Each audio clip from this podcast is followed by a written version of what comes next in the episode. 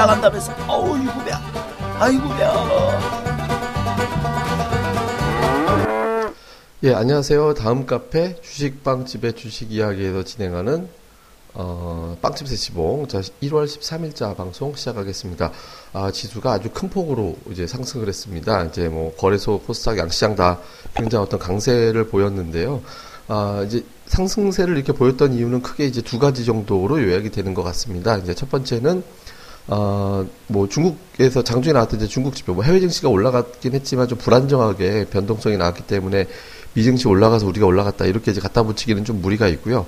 이제 그거보다는 오늘 이제 중국의 무역 수지가 발표가 있었는데 이제 수출이 늘었죠. 그러니까 중국의 수출이 늘었다라는 거는 다른 나라가 많이 구매했다라는 거고 많이 구매했다는 거는 경기가 그만큼 좋구나라고 해, 해, 이해가 되는 거잖아요. 그리고 또 이제 물건을 팔기 위해서는 또 원자재나 이런 거좀 많이 사들여야 되기 때문에 이렇게 되면 이제 원자재 가격이 올라가겠지 뭐 이런 식으로 또 이해가 되는 거죠.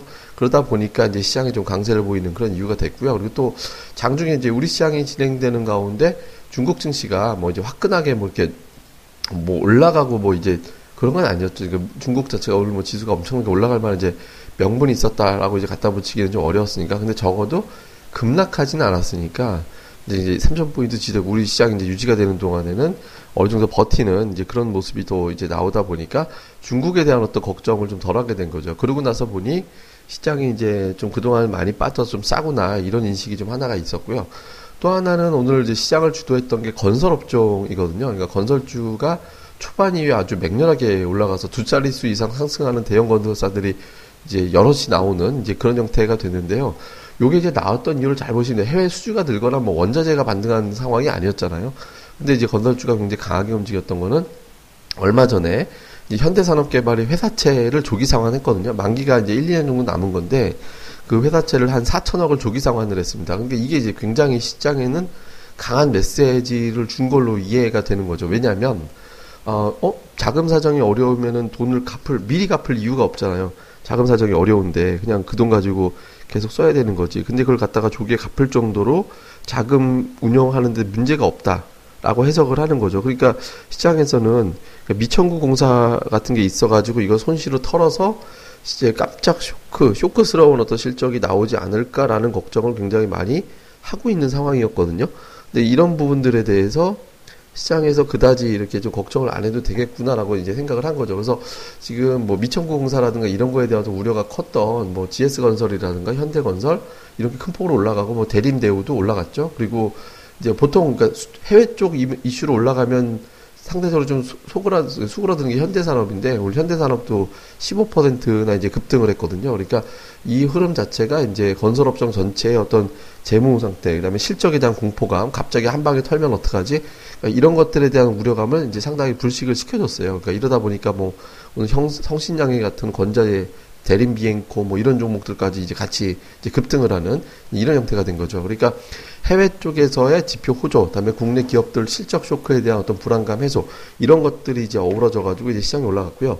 그다음에 수급적인 측면으로 보면 일단 어 뭐 제가 이제 이건 뭐 몇 주 전부터 지난 주말부터 계속 똑같은 말씀 드리고 있었던 건데 그러니까 수급적인 측면에서 시장을 이렇게 살펴보시면 그러니까 만기가 이제 목요일이 이제 옵션 만기일인데 만기 앞두고 이번에 포지션을 개인이 하방으로 포지션을 잡고 있었거든요. 그러니까 제가 1880 정도 이하에서는 개인들이 먹는 거다. 그러니까 아마 90 이하가 쉽게 내려가지는 않을 것 같다. 다 80을 깨지는 않을 거. 그러니까 이제 하락 쪽 방향이 이제 확 세게 나오기는 현실적으로 어렵다라는 말씀을 아마 드렸을 거예요. 그러니까 그렇게 실제로 이제 현실이 된 거죠. 그러니까 어저께 종가가 이제 90으로 끝나버렸고 그러니까 오늘장에서도 개인들이 오늘도 풋을 잡아버렸거든요. 코를 계속 매도를 했고, 그러니까 개인들이 내려가면 수익이 나는 그런 구조예요. 그러니까 옵션이라는 건 이런 거잖아요. 그러니까 만기 날까지 이제 내기를 해서 이제 내려갈 것 같아요라고 하면은 풋 옵션을 매수하는 거고 올라갈 것 같아요라고 하면 콜 옵션을 매수하는 거죠.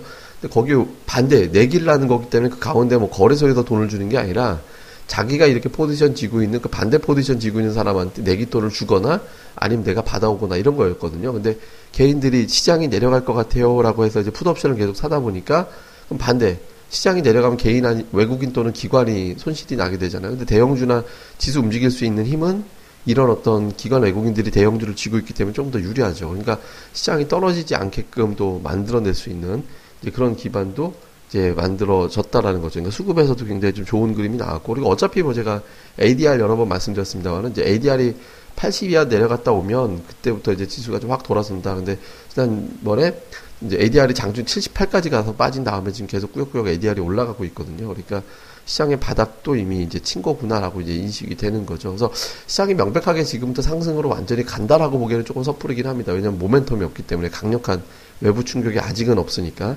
그렇지만 적어도 수급이라든가 그동안의 악재로서 작용했던 부분들은 적어도 완화가 되고 있는 상태이기 때문에 아, 시장이 조금 부드럽게 움직일 수 있는 그런 계기가 이제 만들어졌다 이렇게 보시면 됩니다. 다만 조금 아쉬운 건 그러니까 외국인 투자자들이 뒷부분에서 선물을 갖다가 조금 줄였어요. 이제 장중에 선물 매수가 좀 늘어서 한 4천 개까지 갔었거든요. 그러니까 4천 개 갔는데 3, 이, 이제 이게 거의 천 계약 정도 줄여놓고 끝났거든요. 그러니까 이제 이게 이제 이렇게 돼버리면 어, 뭐, 시장이 연속적으로 팍팍 올라가는 것까지는 외국인들이 아직 확신하고 있지 못하다라는 거죠. 그러니까, 아직 이제 뭐 연속적인 상승보다는 간 보는 거죠. 그러니까 올라갔다가 한번 간 보고, 또 올라갔다가 또 간 보고, 뭐 이런 형태로 이제 보면서 외국인들이 방향을 잡을 것 같다. 근데 그 가운데 있어서도 이제 외국인들이 이미 이제 거래소 매도가 줄었고, 다음에 코스닥은 오늘 천억 넘게 매수했거든요. 그리고 또 기관이 오늘 이제 뭐 연기금이나 뭐 투신 보험사 이런 친구들이 들어와 갖고 대형주를 2천억 이상 이제 매수를 해버렸고 그러니까 대형주와 중소형주 코스닥이 전부 다 강력한 매수 주포가 들어온 게 된 거잖아요. 그러니까 이렇게 되면 이제 시장이 이제 수급에서도 좀 불안감이 많이 완화가 돼서 조금 더 이제 편안해지고 있는 쪽으로 가게 되는 거거든요. 그래서 이렇게 되면 뭐 시장이 이제 조금 안정성 있게 좀 올라갈 수 있는 상황은 됐다 이렇게 보시면 될 것 같습니다. 그래서 좀 정리해서 보면 시장이 이제 해외 쇼크, 그러니까 이제 중국 증시가 급등락을 하는 폭락을 했죠. 뭐 급등락이라기보다 이제 폭락하는 상황에서 조금 벗어났다라는 스트레스가 완화된 거, 그다음에 이제 국내 기업들에 대한 스트레스, 그러니까 뭐 건설사별로 뭐 1조 원 손실이 나네 얼마나 네 이런 이제 누, 이제 공포감이 좀 있었는데 이게 좀 불식이 된 점들, 그러니까 이런 것들이 상당히 많이 이제 완화가 됐다라는 거고 수급에서도 제가 이제 그 시장이 결국에 이제 반전하기 위해서는 외국인 선물이 풀려야 된다. 근데 외국인 선물은 이제 보통 2만 5천 계약에서 최대 오버하면은 한 플러스 마이너스 그러니까 마이너스 필요 없고 이제 플러스 5천 계약 그러니까 3만 계약 정도 되면은 이제 외국인들이 이제 풀어줘야 되는데 어저께 3만 천 계약 갔었거든요. 그러니까 거기다 실제로 오늘 좀 풀렸잖아요. 어쨌든 풀리면서 선물 매도 꼭지에서 이게 만약에 이제 선물 매도가 임계점이 왔는, 그러니까 한계치가 왔는데도 불구하고 만약에 매도를 더 쳤다면 그건 무슨 의미가 되냐면 그러니까 선물 매도 세력들도 시장이 감당하기 어려운 대형 악재가 있다라고 인식을 하고 있다라고 보면 되는 거였거든요. 근데 다행히 그 한계치에서 딱 끝났기 때문에 그냥 요거 지나가면 또 이제 시장이 오히려 이게 매도 누적이 이렇게 왕창 돼 있는 상태에서 돌려지기 시작하면 100포인트 올라갔거든요. 그러니까 그럴 가능성도 열려버렸다. 이렇게 보면서 접근을 좀 하면 될 것 같습니다. 그래서 당장은 뭐 시장이 이제 연속적으로 촥촥 올라가기 좀 어렵고 올라갔다 또 쉬고 뭐 또 조정도 나오고 이렇게 해, 야겠지만 적어도 1890 정도 밑으로는 안 가는 장세가 만들어졌다라는 거 그리고 나서 이제 선물 매도가 풀려서 이게 내일 그리고 금요일까지 연속적으로 매도가 풀리는 그림이 돼버리면 이제 지수가 진짜 100포인트 올라가는 장, 2000포인트 회복하는 장으로도 갈 수 있습니다. 그러니까 이런 거 좀 확인하면서 좀저 어, 전략 을 대응을 해 나가시면 이제 될 것 같습니다. 그리고 이제 제가 그 뭐 시장에서 이제 몇 가지 어떤 이제 포인트로 잡아드렸던 거 있잖아요. 그러니까 이제 미국의 국채 일정이 이제 보통 일주일에 두 개 정도 잡혀 있으면 시장이 하락한다라고 했는데 이번 주에 무려 세 개가 잡혀 있었거든요. 그러니까 시장이 세 개가 잡혀 있는 주 전후에서 전에는 시장이 굉장히 많이 흔들어요. 근데 이제 그 오늘 내일 저녁이면 국채 일정이 다 끝납니다. 그러니까 요거 끝나고 나면 시장을 흔들 이유가 약해지거든요. 그러니까 시장이 아마 조금 편안해지지 않을까라는 부분들. 그다음에 또 하나는 환율이 떨어져야 된다. 그러니까 환율이 떨어져야 외국인 선물 매도가 부드러워지고 그러면 선물 매도가 부드러워지니 대형주가 올라가고 이렇게 돼야 된다. 그리고 제가 오늘 이제 아침 방송에서 제가 이제 말씀을 드렸던 게 전차 군단이 좀 해결사를 해줘야 된다라는 점. 그러니까 그 전차 군단이 살아나줘야 선물로 이제 선물 세력들이 감당 못하는 상황이 되니까 전차 군단이 결국엔 땡겨줘야 이제 시장이 이제 반짝 반등이 아니라 연속적인 어떤 반등이 나올 수 있다라고 이제 판단을 하게 되거든요. 그래서 이런 부분들이 이제 내일 저 목요일장에서 이제 연출이 되는지 연출이 되면 조금 더 안도를 해도 되지 않을까 이렇게 생각을 합니다. 그래서 전략적인 측면은 뭐 기존에 제가 제시해드렸던 전략을 그대로 유지하면 될 것 같아요. 그러니까 뭐 중소형주 바이오 전기차 뭐 이런 것들을 포함한 중소형주 쪽 계속 뭐 지금 절대 이제 뭐 뭐 내비둘 때는 아닌 거라고 생각을 하고요. 그다음에 이제 제가 대형주를 말씀드리면서 그때 뭐라고 말씀드렸냐면 건설이나 IT를 계속 담아보자.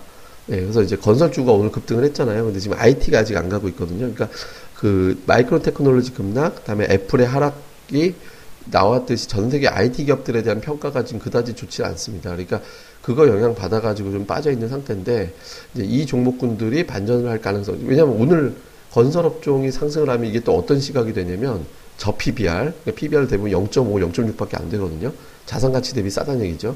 그다음에 또 한 가지는 이제 실적은 이미 바닥을 다 쳐서 쳤거나 이제 더 나빠질 게 없는 기업들 이제 이런 어떤 공통점이 좀 있는 거. 그다음에 낙폭과대. 뭐, 뭐 낙폭과대 아닌 종목이 없긴 하지만 이런 저 PBR의 실적 바닥에 이런 거 논리로 또 갖다 붙일 수 있는 게 뭐 전차군단도 여기 또 포함이 되거든요. 이런 종목군들.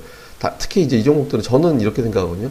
저는 원유가 20달러 내려가면 그러니까 국가 정책으로라도 막 저기 원유를 사재기를 해야 된다고 생각을 해요. 막 그래가지고 그러니까 이제 말 바꾸면 원유가 빠져가지고 속썩었던 업체들 있잖아요. 뭐 조선이 됐든 뭐 건설이 됐든 그러니까 이런 기업들은 유가가 20달러 내려가 버린다? 그럼 그 전후 된다? 그러면 저는 유가 더 빠지기 어렵다라고 생각하거든요. 저는 12월 중순 이후부터 지금의 과정은 유가가 바닥을 찾아가고 있는 과정이라고 봐요. 그러니까 이런 해당되는 종목들에 대해서는 좀 적극적으로 매수 배팅을 좀 해볼 필요가 있다라고 생각을 합니다. 그래서 이제 그, 예, 그래서, 아, 제가 이제 세시봉을 이제 그, 저, 하고 있는데, 저기, 저희 그, 같은 운영자분들이 자기네들도 하겠다고 얘기하시는데, 그냥 뭐, 저 혼자 하는 걸로 어저께 저기 저기 주말에 하는 특집 세시봉 올려질 주, 특집 세시봉이 저희 아 특집 이제 토크가 녹음이 돼 있는데 그거 하느라고 다들 좀 진들이 어제 좀 빠졌거든요. 그래서 이제 제가 이제 오늘은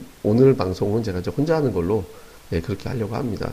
다들 요즘 이제 열정들이 생겨가지고 예 하여간 이제 이렇게 돼서 그러니까 시장은 이제 조금 더 안정감 있게 움직일 가능성이 높아졌으니까 말씀드린 대로 어, 저, 뭐 대형주는 대형주대로, 중성주는 중성주대로 계속해서 이제 가져가면 지금 뭐 이렇게 하락 쪽 그렇게 크게 걱정할 단계는 아니거든요. 뭐 조정 나와도 또 반등 나올 수 있는 형태로 가고 있는 거니까 너무 걱정하지 마시고 지금은 이제 조금 편안하게 시장을 좀 지켜보셔도 좋지 않을까. 스트레스 너무 받지 말자라고 이제 당부를 네, 드리도록 하겠습니다. 아, 그리고 이제 저희가 이제 카페가 최근에 굉장히 많은 분들이 오셔가지고, 뭐 저희 이제 팟캐스트 방송도 랭킹이 많이 올라왔어요. 많이들 봐주셔가지고. 근데 이제 저희가 좀 아쉬웠던 게, 그, 저거 뭐죠? 저기, 저, 저, 저, 듣기. 저기, 저, 저, 저, 그걸 아주 용어가 생각이 안 나네요, 갑자기. 이제 구독하기 참. 구독하기를 갖다가 이제 누르시면 저희가 팟빵 녹음, 이제 팟캐스트 녹음 끝나자마자 바로 이제 여러분들이 어, 이제 방송이 끝났네? 올라왔네 라고 하면서 바로 이제 그 저, 저기 푸시를 받으실 수가 있거든요. 그래서 구독하기 좀 많이 눌러주시고요. 뭐 별표, 뭐 좋아요 이런 것들도 좀 많이 좀 올려주시면 저희가 조금 더 힘이 날 것 같거든요. 그래서 이제 많이들 해주시고요. 그 다음에 또 하나는 저희가 이제 카페, 다음 카페, 주식빵집의 주식 이야기 카페를 최근에 이제 장, 장 중에 정보도 되게 많이 올려드리고요. 저희 분석 자료들, 그 다음에 동영상 강좌, 이거 뭐 그냥 뭐 저희가 뭐 가입만 하시면 다 보실 수 있는 그러니까 그냥 카페 로그인만 하시면 뭐 다음 이메일 다 있으시잖아요. 그러니까 다음에서 로그인 하시고 저희 카페 방문만 하고 이제 로그인하고 가입하기만 딱 누르시면 그냥 다 보실 수 이제 대부분 보실 수 있으니까 오셔가지고 또 카페에도 많이들 저희 찾아주셨으면 좋겠습니다.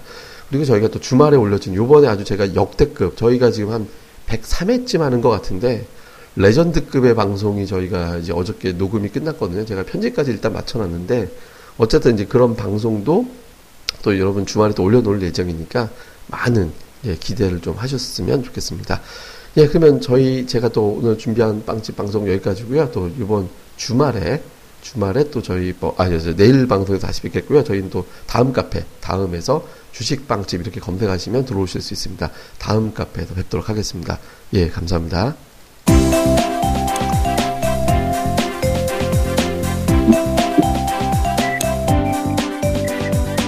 아, 안녕하세요. 주식방집 운영자 불사조입니다. 주식 투자하기 참 답답하시죠? 어, 공부하자니 배울 곳이 마땅치 않고 또 여기저기 이상한 광고에 혹해서 가입했다가 낭패만 당하고 이런 답답한 투자자분들을 위해 저희가 VIP 빵집을 열었습니다. 어, 실전 투자대 1위 출신의 공략주 발급법 차트 전문가의 매매극소, 시향 전문가의 쉽게 이해되는 오늘장 브리핑, 그리고 저희 멤버가 직접 탐방해서 알아낸 다양한 기업 정보를 정리해 드립니다. 부담 없이 편안하게 가입할 수 있는 신한 VIP 빵집에 많은 가입과 관심 부탁드립니다. 자세한 내용은 다음 카페 주식빵집의 주식 이야기에서 직접 확인하시기 바라고요. 문의 전화는 010-3043-0909 0909입니다. 010-3043-09없다. 네, 두번 기획해 주세요. 네, 감사합니다.